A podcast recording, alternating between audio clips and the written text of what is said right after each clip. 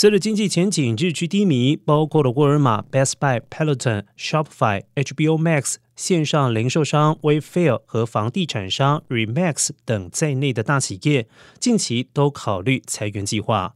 福特汽车二十二号也宣布裁员三千人。然而，根据资诚联合会计师事务所最新的调查显示，美国约有五成的企业预计在未来六到十二个月内裁员，百分之五十二预期冻结人事招聘，百分之四十四计划取消征才计划。而调查分析，企业正面临地缘政治风险、供应链瓶颈、通膨巨兽以及俄乌战争难关，雇主们打算先专注于他们能够掌控的事物。